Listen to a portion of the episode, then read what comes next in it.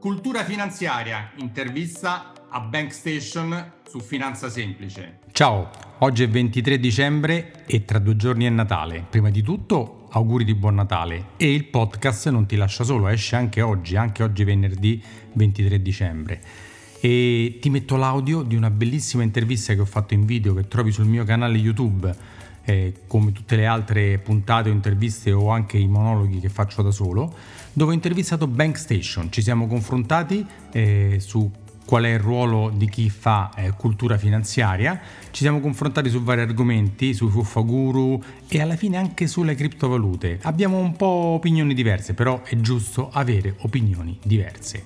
Quindi eh, buon ascolto dell'audio dell'intervista che ti ripeto se vuoi puoi andare a vedere sul mio canale YouTube Finanza Semplice e anche venerdì prossimo ci sarà una, una nuova puntata e se ti va seguimi anche su tutti gli altri social. Ciao e ci sentiamo alla prossima. Ciao e benvenuto al nuovo podcast, anzi anche video podcast Finanza Semplice di Alfonso Selva, che poi sarei io. Faccio il consulente finanziario dal 1994, lavoro per una grande banca a livello nazionale, mi occupo di banca, investimento, credito e assicurazioni. Sul mio podcast troverai in eh, monologhi che parlano di storie di banca finanza e interviste a personaggi interessanti come oggi. Non te lo anticipo ancora, sta là, ma sicuramente l'avrai già riconosciuto se sei un aficionados della finanza. Prima di entrare nel vivo della puntata ti ricordo che puoi andare sul mio sito alfonsoselva.it e scaricarti gratuitamente il mio libro Come investire i tuoi soldi senza sbagliare. È una frase è proprio tipica per capire come puoi fare per venire da me e essere già preparato. Poi con loro sarai ancora più preparato, chiaramente, però adesso ci arriviamo. Allora, come dicevo, oggi ho Bank Station. Mamma mia, ragazzi, sono veramente, eh, come dire, in soggezione con loro. È uno solo, ma sono in due. Perché? Perché sono dei miti del podcast e dei video che parlano di finanza, di banca, di investimenti, tutte queste informazioni. Ciao Luca e benvenuto. Ciao, ciao Alfonso, grazie a te anzi e grazie di questa introduzione che speriamo di meritarci nel corso di, di questa intervista. Ecco. Guarda, voi siete il mio eh, benchmark, come diciamo in finanza, di come raggiungere gli ascolti e la bravura che mettete nel fare i podcast. Quindi vi vedo e poi cerco di copiarvi quelle cose che sono... Che, perché lo sai che si fa così, no? Si vede chi è più bravo di te, chi arriva più alto di te e copi, no? Eh certo, certo, noi, noi siamo, siamo, mm, sposiamo questa filosofia in toto, alla fine in tutta la creatività sta tutto nel copiare, copiare bene. E migliorare. In maniera originale, bisogna però sempre copiare. Allora, Anche noi copiamo un sacco, però non diciamo da chi copiamo, quindi sembra che sia originale. allora, io ho detto Bankstation, siete in due, oggi sei tu da solo, solo Luca Dan, però Bankstation è anche c'è anche Francesco Namari che insomma è assente giustificato, avrà super impegni chissà dove eh, in giro per il mondo.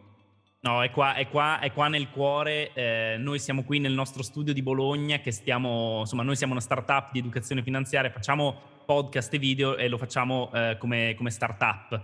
Ehm, noi offriamo eh, diciamo, questi, contenuti finanzi- questi contenuti di educazione finanziaria, li offriamo sia gratuitamente alla nostra community che ormai è fatta di più di 140.000 persone, mi fa strano persino dirlo, eh, tra Instagram, TikTok e le piattaforme di streaming audio dove distribuiamo i nostri podcast. Eh, oltre a quello facciamo contenuti di educazione finanziaria per, eh, per, aziende, sia aziende che vogliono dei contenuti proprietari che aziende che vogliono promuoversi, ehm, vogliono promuovere il loro brand presso la nostra community sui social. Quindi faremo sia contenuti ad hoc per aziende che ehm, contenuti sulle nostre pagine social in collaborazione con, eh, con aziende. Quindi questo è quello che stiamo cercando di fare dal nostro studiolo di Bologna.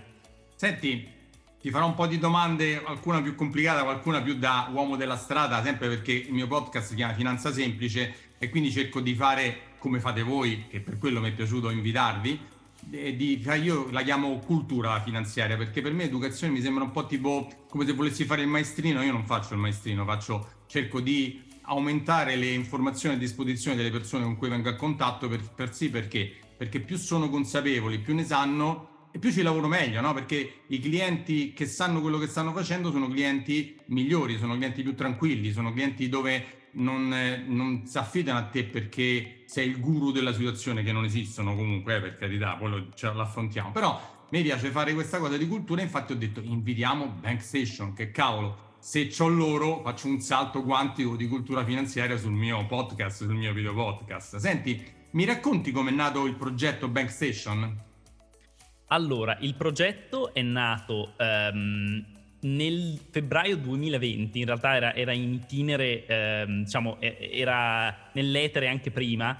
Um, da, da un'idea di, di, Francesco. Quando la, le persone gli chiedevano come migliorare la loro cultura finanziaria, uso il, il tuo termine che mi piace molto, ehm, Francesco rispondeva sempre eh, leggi i giornali, perché leggere i giornali è fondamentale per aumentare la, la, tua educazione finanziaria, molto più magari di quanto lo sia anche un corso all'università perché leggere i giornali eh, ti dà il senso pratico delle cose, no? Se la banca centrale alza i tassi, tu vedi immediatamente l'effetto che questa cosa ha sull'economia reale, eh, sui mercati finanziari, quindi insomma leggere i giornali ti dà il senso di praticità di, de, della finanza. La nostra Bibbia, il sole 24 esatto, ore, esatto, la nostra esatto. Bibbia, quello che leggiamo tutti i giorni o quasi.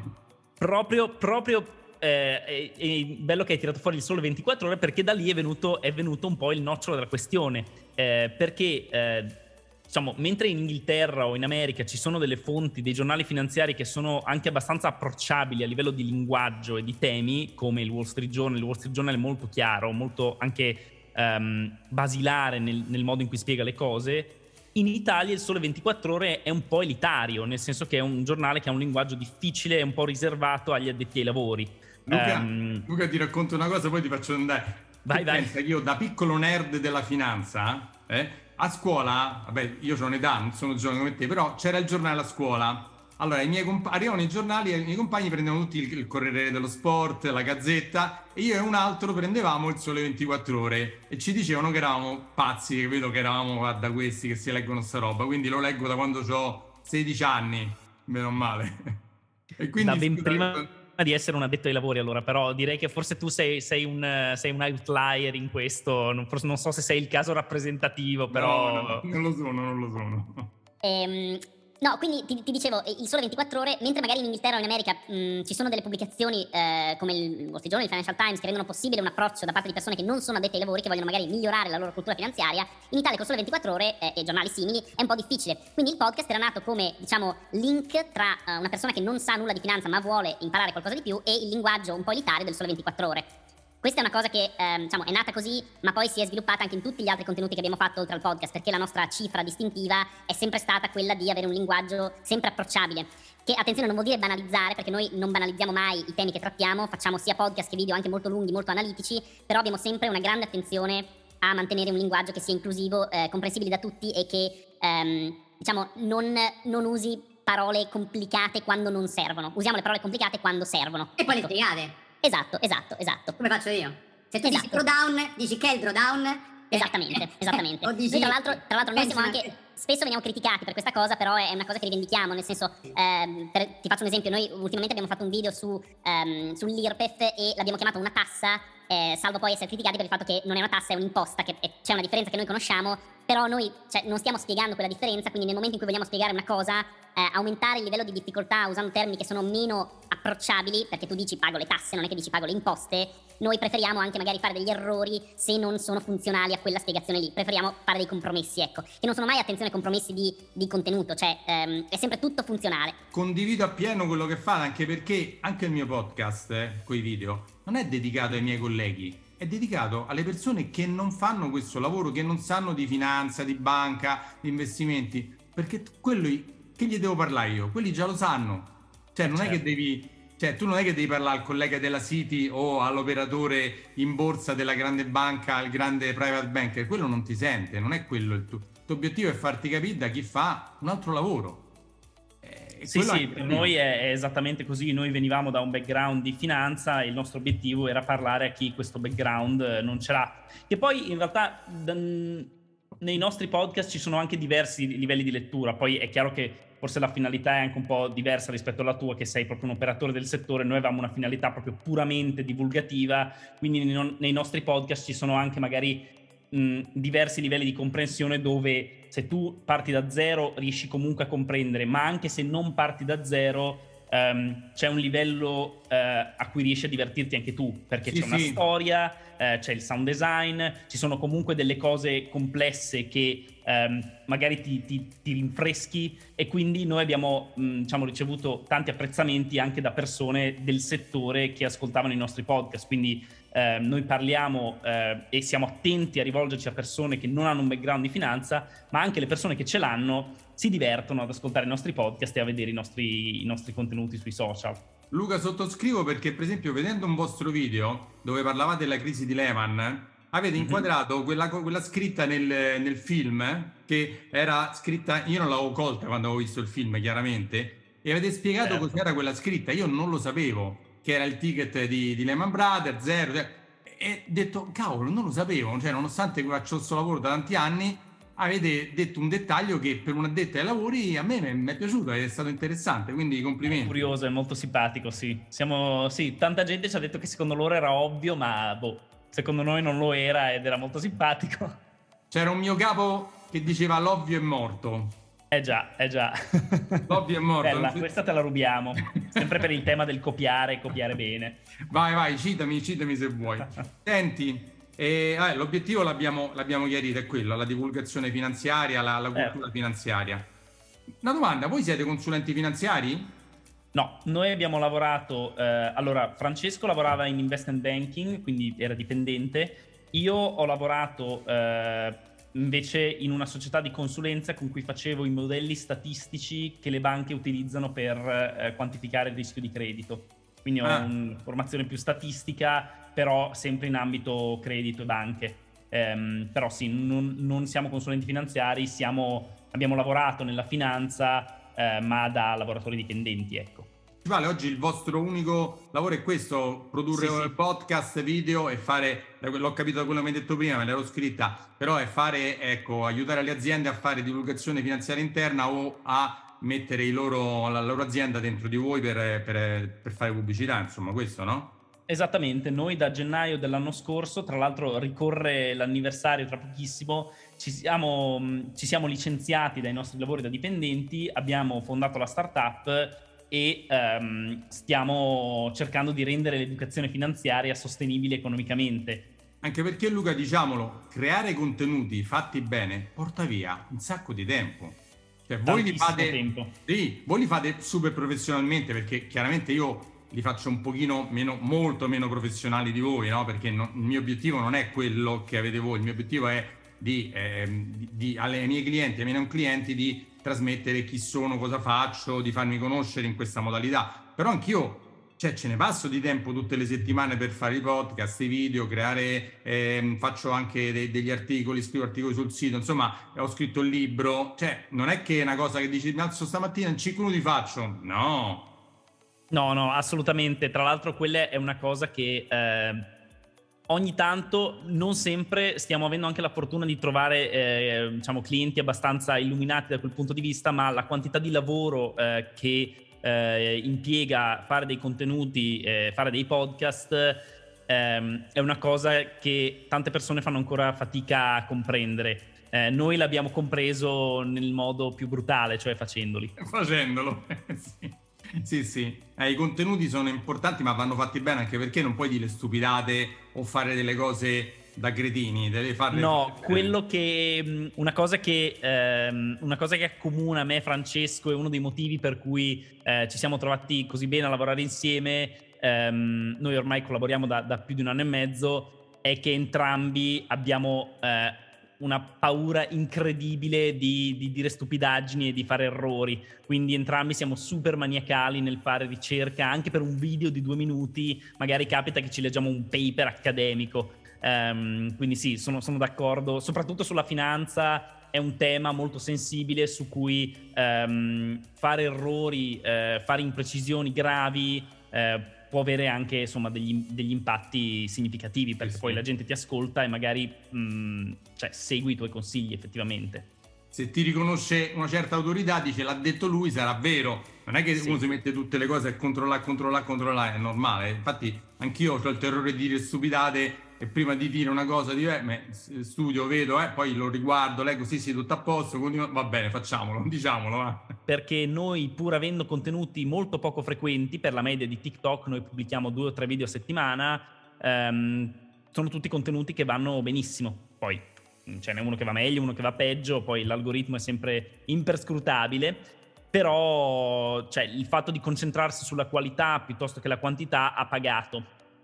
Beh, Luca, come dico io, io ho dei podcast anche molto lunghi, la gente si è interessata, si sente anche un podcast di 40 minuti, di 50 anche. Se l'argomento non gli interessa, non se lo sente neanche di un minuto, quindi se tu lo fai bene, con un certo ritmo, eh, si sentono le cose fatte bene, si, le sentono anche lunghe, non, non è d'accordissimo, vero. D'accordissimo, Anche i miei, sì, sì. Ci sta poi da solo faccio 10 minuti, 15 minuti, se no poi dopo a noi, ma eh, cose così sono anche un po' più lunghe. Cosa ne pensate del livello di cultura finanziaria in Italia? Quali sono le, i dati che voi avete? Io li so, però ditelo, dillo, dillo anche tu qual è. E il dato non è sicuramente lusinghiero, ecco.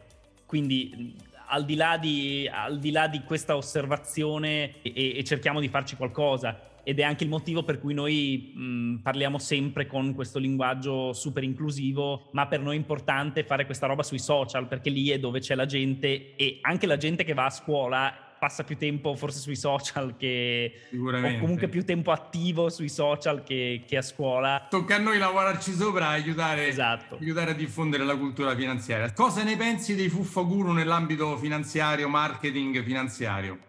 Non mi metti assolutamente in difficoltà perché noi siamo esplicitamente eh, diciamo in opposizione a quel tipo di eh, educazione finanziaria. Chi eh, sta guardando in video vedrà che ho fatto delle virgolette con le mani mentre dicevo educazione finanziaria, riferendomi a questi fuffaguru.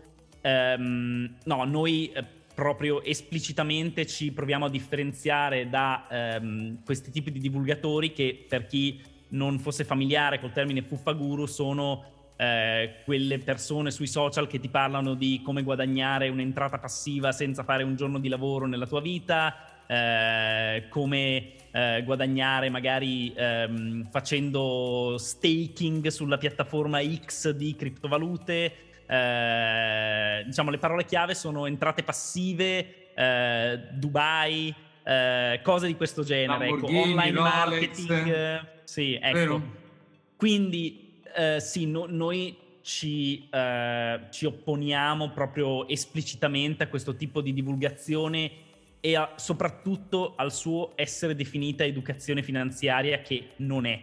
Nel senso, se una persona come, eh, adesso non li citiamo, eh, no, no. però un, un divulgatore Uh, mi vuole parlare dei, del, dei, miracoli dell'online marketing e di come ti farà diventare ricco, va benissimo, ma non chiamarla educazione finanziaria, cioè è un'altra cosa.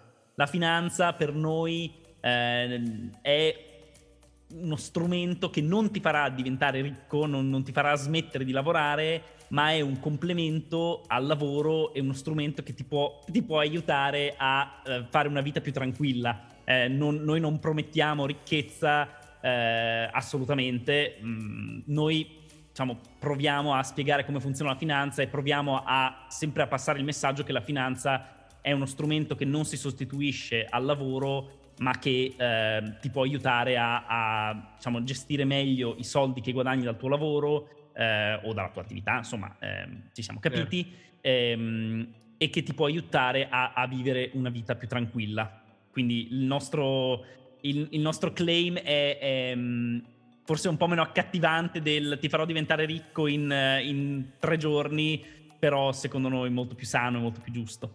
Luca, lo sai perché questa domanda? Anch'io li combatto, no? non li nomino mai, però cioè, li combatto perché? Perché nel mio lavoro intanto incontro qualcuno e mi dice ma io voglio diventare ricco in poco tempo, senza fare niente, guadagnando tanto e i soldi devono essere sempre a disposizione e mi devi dire quanto mi dai al mese. Cioè, io ho detto, vabbè, mh, mm, l'unica alternativa è andare a vendere droga. Cioè, perché cioè, se vuoi tutte queste cose non esiste. Poi quei fuffaguru, l'unico che diventa ricco è lui, vendendo di quei, quei corsi che secondo lui ti faranno diventare ricco, che secondo lui ti eh, insegneranno in poco tempo come fare tanti soldi sul trading online, che secondo lui ti diranno la cripto o le cripto giuste che esploderanno. Sono spariti tutti, eh. Guarda, su TikTok non ce ne sta quasi più nessuno. Fino a 3-4 mesi fa era erano compra questa, compra questa, compra questa. Ti ricordi quei video fatti così? Sì, no? sì, sì, beh, le, i, i, TikToker di criptovalute si sono, si sono volatilizzati dopo sono estinti. i crash eh, recenti.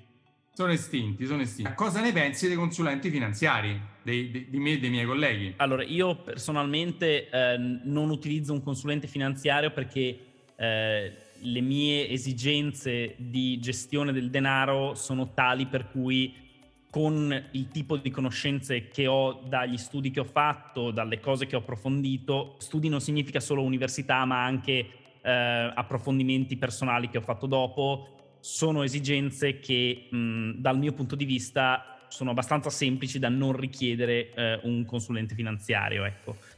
Il consulente finanziario sicuramente è, un, cioè, è, una, figura, è una, figura, molto importante eh, per chi, diciamo, magari mh, la stessa eh, conoscenza finanziaria non ce l'ha e va benissimo che non ce l'abbia. Cioè, nel senso, eh, poi chiaramente un livello di conoscenza finanziaria base ci vuole per interagire con un consulente finanziario certo. e non venire truffato eh, come ci vuole per interagire con un meccanico o con un idraulico esatto. o con esatto. qualunque professione. esatto, eh, esatto. Dopodiché però non è che tutte le persone del mondo possono essere dei guru di finanza o degli educatori finanziari come me o come te. Quindi per quelle persone che vogliono gestire i loro risparmi al meglio hanno la consapevolezza che questa cosa sia importante, ma non hanno le capacità, come dire, eh, tecniche o analitiche, perché fanno altro eh, di, di, farlo, è giustissimo rivolgersi a, a un consulente finanziario. Eh, attenzione, serve quel livello di educazione finanziaria minimo per cui eh, interloquisci col tuo consulente finanziario con cognizione di causa, ecco. Certo, come ho detto prima, se il cliente è più consapevole, io ci lavoro molto molto meglio perché se sa i meccanismi base di come funzionano le cose, è più tranquillo quando succedono anche periodi come questo. L'hai preparato, gliel'hai detto, sa perché succede, sa che è già successo, sa che cambierà, sa, sa tante cose, allora si lavora bene. Interrompo il podcast per una bella novità. Da oggi c'è uno sponsor. Anche grazie a te che mi segui, un'importante azienda Bitcoin People ha pensato di sostenere il lavoro del mio podcast. Hai mai pensato a come farti pagare in bitcoin in azienda? Oggi si può, nel pieno rispetto della normativa fiscale grazie all'aiuto di Bitcoin People. Gli amici di Bitcoin People infatti ti forniscono un gestionale per ricevere pagamenti bitcoin e per tenere facilmente la contabilità aziendale. Incassi Bitcoin nel tuo wallet in modo semplice. Scarichi l'Excel e mandi al commercialista un report euro Bitcoin completo di tutte le informazioni per il fisco. Se vuoi, puoi anche convertire il pagamento immediatamente in euro, azzerando così la volatilità di Bitcoin e essere sempre tranquillo. Facile e senza burocrazia. Visita il sito bitcoinpeople.it e mettiti in contatto con i ragazzi di Bitcoin People. Un commento da te sulla situazione finanziaria e economica attuale. Che ne pensi? Non vendete, non so, eh, questa è la prima cosa che mi viene da dire. Eh, no, mm, vabbè, è, nel senso è un, eh, vuol dire, è, è un momento che forse cioè, prima o poi doveva, doveva capitare, no? Nel senso, se non era la, la, la, se non era la crisi in Ucraina, anche se comunque l'inflazione era molto alta anche prima, eh, era, era, era, qualcos'altro, cioè un, un, momento un po' di, di reset vero dopo eh, un po' di ebbrezza, se vogliamo, con tutti i, i, i soldi che sono stati versati nell'economia eh, per diciamo, far fronte alla crisi, alla crisi del Covid, eh, prima o poi ce lo, si, ce lo, si, sarebbe dovuto aspettare. Ecco. Eh, quindi è un, è un, momento, come dire, normale nei cicli, eh, nei, nei cicli economici, nel cosiddetto business cycle. Ehm, e quindi, mh, mm, sì, quello, quello, che mi viene da dire eh, è, penso quello che dirai tu a tutti i tuoi clienti e tutti i tuoi ascoltatori è eh, è un momento un po' normale dal punto di vista della gestione dei risparmi. Um, non, c'è, non, c'è, bisogno di, di, perdere la testa perché um, quegli investimenti che risentono di questa situazione eh, economica e finanziaria in negativo sono anche quelli che eh, vanno approcciati con un orizzonte di più lungo periodo. Quelli che invece ah. hanno un orizzonte di più breve periodo sono anche quegli investimenti più sicuri che non risentiranno di, di o comunque risentiranno in misura minore, diciamo, di, di questa situazione. Ehm, però sì, ci sono, ci sono, poi degli economisti che sono eh, super lugubri sul, eh, diciamo, sul, sul, sul, destino dell'economia, non mi lancerò, a meno che Luca, non me lo chiedi esplicitamente, no, non mi lancerò. Luca, lo sai che c'è qualcuno che ha detto un orologio rotto segna l'ora giusta due volte al giorno. Se tu dici continuamente c'è la crisi, moriranno tutti, c'è la crisi, crollerà tutta, prima o poi ci azzecchi per forza. Eh certo, perché, è certo. Cioè, prima o poi succede i cicli c'è il 2008, il 2018, il 2000, cioè ci stanno le borse, ma il brutto è che molti, per esempio, non si sono resi conto che nel 2021 e nel, nel 2020 avevano guadagnato tanto le borse, perché magari erano, erano fuori. Allora è, è facile che hanno percepito questa crisi e non hanno percepito invece i benefici di essere investiti negli anni passati, perché magari non erano seguiti in un certo modo. Ecco, quindi, cioè, sai, è facile parlare delle cose negative, quelle positive non fanno notizie, dico io, no? E, e i giornali ma anche, perché, ma anche, perché, c'è, c'è, un po' un fenomeno che si è visto, ne parlavamo mm, poco fa, eh, tutti diciamo i fuppaguru, i divulgatori di investimenti, ehm, queste cose diventano popolari, eh, sempre più popolari durante un picco, no? Quindi, o durante certo. un, un mercato in salita, quindi c'è anche un fattore di amplificazione per cui quando il mercato eh, va bene, eh, si è visto anche durante la bolla delle dot com, di cui abbiamo parlato tra l'altro nel, nel ultima, nella nostra ultima serie di podcast, quando le cose vanno molto bene c'è molta attenzione mediatica nei confronti del, mm, del mercato azionario, c'è tanta gente che ti, ti, ti, propone soluzioni di investimento, c'è tanta gente che ti dice devi investire perché se investi negli ultimi due anni avresti guadagnato X e quindi nel momento eh, di maggiore attenzione mediatica, che è quello del picco, è poi il momento in cui comincia un po' la discesa. Quindi c'è anche questo, questo effetto amplificatore, no? Eh, per cui il momento del picco è anche proprio perché c'è questo picco e le cose stanno andando bene, quello di maggior, maggior attenzione, cosa che fa sì che poi questa attenzione rimanga anche quando le cose vanno giù. Quando poi invece le cose, quando poi la, l'interesse è scemato e le cose iniziano ad andare bene, non c'è la stessa, non c'è la stessa attenzione mediatica. Non so se, non so se è chiaro. Sì, è esattamente così. È, è, facile parlare quando tutto crolla, quando tutto ricomincia a crescere, non fa notizia come quando è crollato, è normale. Ci avviciniamo al fine anno. E io, la banca con cui collaboro, abbiamo 35 società di gestione che collochiamo e ognuna fa la sua previsione per l'anno prossimo. Non so non se. Non chiedere la mia previsione, ti prego. no. Non sono una banca, ho smesso di lavorare in banca. no, no, ti chiedo che cosa ne pensi. Io ho una mia idea su questa cosa. Ti chiedo che cosa ne pensi di queste previsioni, il forecast, eh, le previsioni, cosa succederà. Ognuno ha la sua, no? Cosa ne pensi? Queste previsioni forse lasciano un po' il tempo che trovano, ecco, soprattutto in una fase così. Ma secondo me in quasi tutte le fasi, eh, perché se tu calcoli, eh, io e altri ce ne siamo andati a riprendere e mediamente ci azzeccano poco. Per esempio, l'altro anno prevedevano un 2022 fantastico, poi è andato quello che come è successo. Nel 2020 lo stesso, il Covid, poi dopo il Covid le borse sono riprese tantissimo. Insomma, non, nessuno lo sa. La verità è che nessuno sa esattamente cosa succederà Certo, a grandi linee lo possono un po' capire, ma nessuno sa esattamente cosa succederà, altrimenti se lo sapesse qualcuno sarebbe lui immensamente ricco e gli altri tutti poveri perché non è, e, e soprattutto non lo divulgherebbe esatto. proprio perché altrimenti non sarebbe più l'unico a essere immensamente ricco. esatto, esatto. Cosa ne pensate delle criptovalute? Io ho la mia idea. Allora, Poi te la dico sarebbe... prima io o te ne dici prima tu? Ma se vuoi la dico prima io perché la Vai. nostra è abbastanza semplice. Noi Vai. sulle criptovalute siamo ehm, scettici to cure. Su tutte? Eh, su tutte? Mm, sì, sì, sì. Anche noi, noi, partiamo nella critica proprio da Bitcoin che tende a essere quella più inattaccabile. È molto facile criticare le criptovalute alla luce degli ultimi scandali che ci sono stati.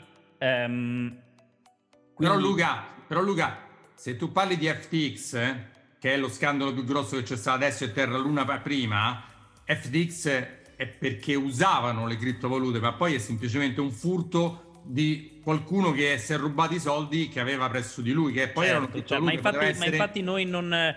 Cioè, nel senso, quelli sono, sono comunque per me dei paradossi delle criptovalute perché ehm, si parla tanto di finanza decentralizzata, decentralizzazione della finanza, poi guarda un po', c'è questa istituzione eh, che è grossissima che fallisce e tutto il mercato cade, quindi non mi sembra una grande decentralizzazione, ma è mo- ripeto, è molto facile criticare le criptovalute alla luce di questi scandali. Noi ehm, siamo anche abbastanza critici proprio eh, del, delle criptovalute nel mondo ideale, c'è anche dell'idea proprio di, di decentralizzare la finanza. Um, secondo me, eh, e io credo profondamente in questa cosa, è una diagnosi, eh, non, no, la diagnosi delle criptovalute ai problemi della finanza è giusta, nel senso eh, che nella finanza ci siano eh, degli attori che mh, hanno un potere di mercato tale per cui riescono a ehm, applicare commissioni troppo alte, eh, controllano il mercato, quindi insomma riescono a estrarre valore da, da, dalle persone che utilizzano il sistema finanziario, è un vero problema e le criptovalute, Bitcoin in particolare, hanno creato un dibattito su questo tema, sul fatto che gli intermediari finanziari, come le banche, ehm, diciamo, nel controllare il sistema finanziario, estraggano molto valore da questo sistema. Secondo me quello che c'è di profondamente sbagliato nelle criptovalute, in tutte le criptovalute, parlo in particolare di Bitcoin, è la soluzione che viene proposta a, a questo problema che è, è, ben diagnosticato. Mi spiego. Um, la soluzione di Bitcoin, poi non mi addentro nella, nella, nella spiegazione tecnica chiaramente di come funziona Bitcoin. Um, no, no, se chi lo vuole vedere, sapere, cioè, ho 10-15 esatto. puntate che spiegano cosa sono, perché, per come, poi ti dico la mia idea. Comunque non, non è cosa tecnica, vai, vai.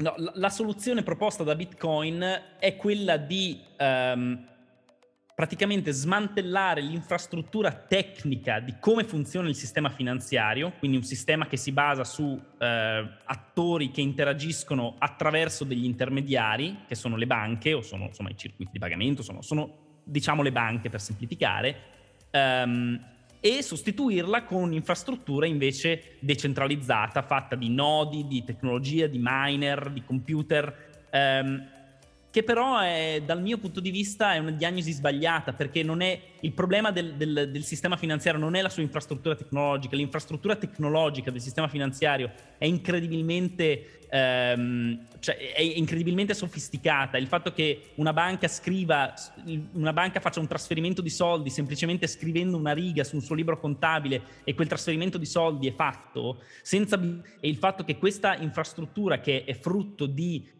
secoli e secoli e secoli di ehm, diciamo, progressi sociali eh, e, e, e, come dire, di norme sociali, ehm, il fatto che questa infrastruttura debba essere sostituita da un carrozzone di computer miner che, ehm, diciamo, che impiegano una quantità di, di, di risorse elevatissima per fare poi le stesse cose che fa il sistema finanziario, secondo me eh, è, è, è, sbagliato, cioè ha, ha centrato male il, eh, il, il, punto della situazione, perché dal mio punto di vista, poi io qua ho insomma, una formazione da economista, eh, la risoluzione del problema del sistema finanziario che eh, trattiene commissioni troppo alte è L'infrastruttura tecnologica va benissimo, va benissimo che quando un, un 5 euro devono passare di mano ci sia una sola banca che scrive una riga su un foglio invece che 50.000 miner che sturbinano in Cina. La cosa che risolve il problema delle eh, commissioni troppo elevate è la concorrenza, cioè il sistema finanziario deve essere reso concorrenziale. Cioè il, quello che riduce le commissioni applicate dal, dal, dal, dalle banche è avere più banche che competono fra di loro, meno barriere all'ingresso al sistema finanziario. Il fatto di dire buttiamo via tutta l'infrastruttura tecnologica, sostituiamola con questo carrozzone, per me, e lo dico proprio eh, nei termini più base possibili, per me non ha senso. Dissento da quello che hai detto, invece io no. No, no, io, io sono favorevole solo al Bitcoin, perché invece sono convinto rispetto a te che sia una vera alternativa, che non sostituirà quello che è il sistema tradizionale finanziario, ma sarà un'alternativa che è fatta in un certo modo. Quello che secondo me spariranno sono tutte le altre, sono tutte le shitcoin al di là del Bitcoin. Forse, forse l'unica sarà Ethereum, che però anche Ethereum non è decentralizzata. L'unica vera decentralizzata è Bitcoin, perché non c'ha nessuno dietro. Tutte le altre hanno fondazioni, enti, padroni, fond- infatti poi eh, le cambiano, le rubano, le cose. Cioè, il Bitcoin è, secondo me non è tanto il discorso della concorrenza, è quanto la diversità di come scambiarsi i soldi, di come poter essere più autonomi senza dipendere da, un, da una cosa centrale, no? È, che è un po'... Che è un po' eh, cioè, perché dicono che il bitcoin è l'oro, l'oro digitale? Perché è poco, scarso e secondo me potrebbe succedere che le banche centrali prenderanno il bitcoin come riserva al posto dell'oro o insieme con l'oro perché è finito. Ed è, potrebbe essere anche questa un'altra cosa. Quindi secondo me si andrà ad affiancare. Però l'unica seria secondo me è il bitcoin che potrebbe Io, anche crollare. su questa cosa dell'oro eh, mi, mi, piace sempre dire una cosa. Io insomma eh, chiaramente ho un punto di vista diverso. Eh, sul fatto dell'oro dico l'oro ha il valore che ha perché glielo diamo dopo, noi. dopo dopo millenni di storia in cui abbiamo usato l'oro come mezzo di scambio vero certo, e proprio. Certo, certo. Prima che una cosa come il Bitcoin, cioè si parla di millenni in cui abbiamo usato l'oro, prima che una cosa come il Bitcoin raggiunga quello stato lì, secondo me ce ne vuole e non succederà mai. Altra cosa, ehm, spesso eh, ai promotori di Bitcoin piace citare il gold standard come alternativa diciamo, diciamo, un sistema monetario che è ancorato ad una riserva aurea che è fissa ed è scarsa, eh, diciamo, eh, allo, diciamo, in opposizione a un sistema che invece è basato completamente sulla fiducia nei confronti degli stati e delle banche centrali.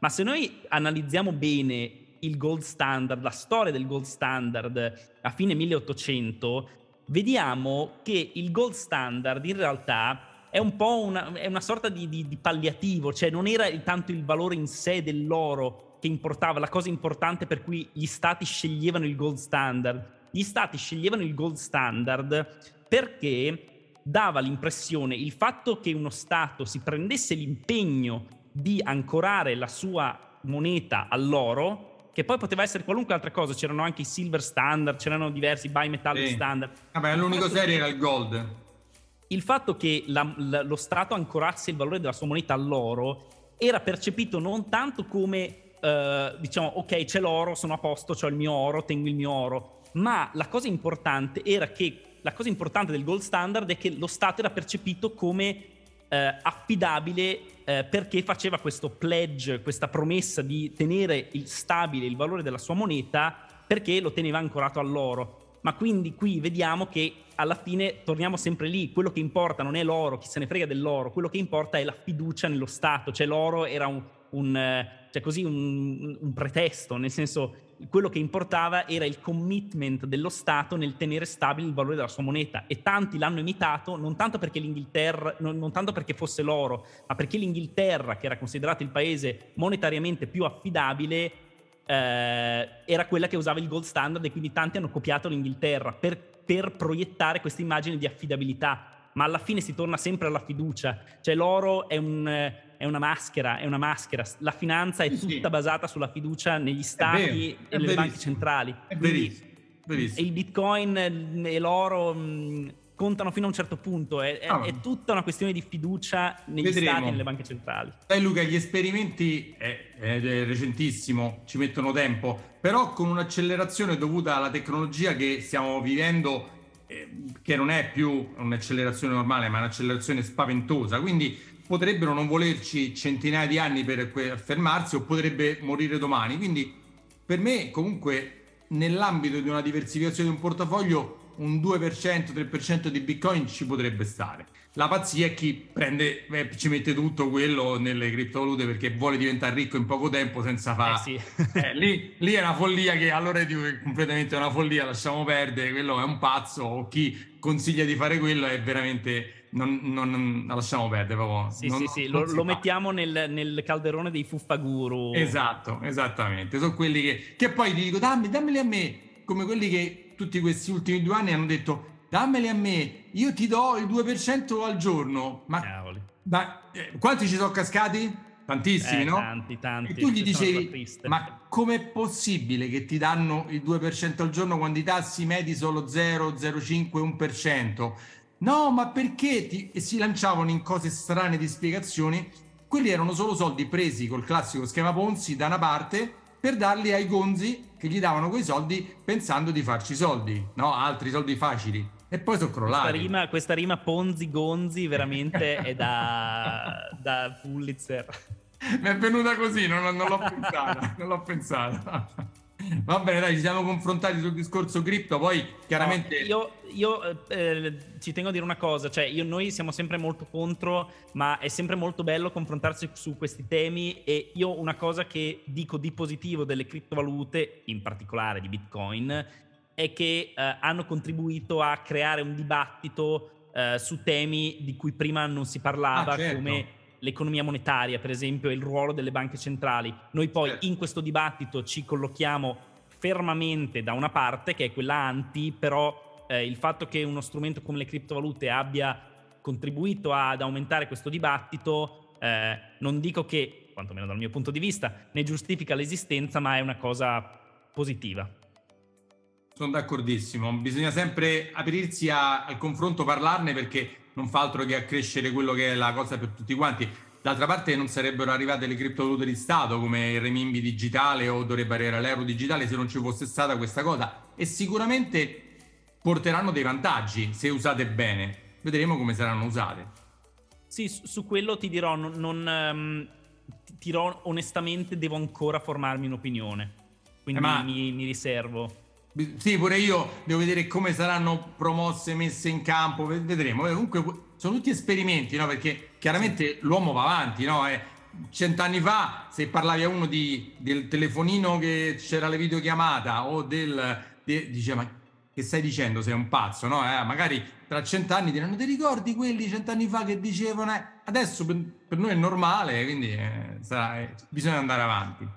Senti Luca, io siamo arrivati alla fine. Io invito tutti, a te, tutti quelli che ci ascoltano, ad andare a sentire il podcast, i video, Instagram, mi sono scordato qualcosa, a LinkedIn siete anche? Sì, eh, noi abbiamo, noi abbiamo, Instagram, eh, LinkedIn, TikTok, dove siamo più numerosi, siamo in 100.000, eh, più di 100.000 su TikTok e ovviamente il nostro podcast Bank Station Storia di Economia e Finanza è su tutte le piattaforme di streaming audio.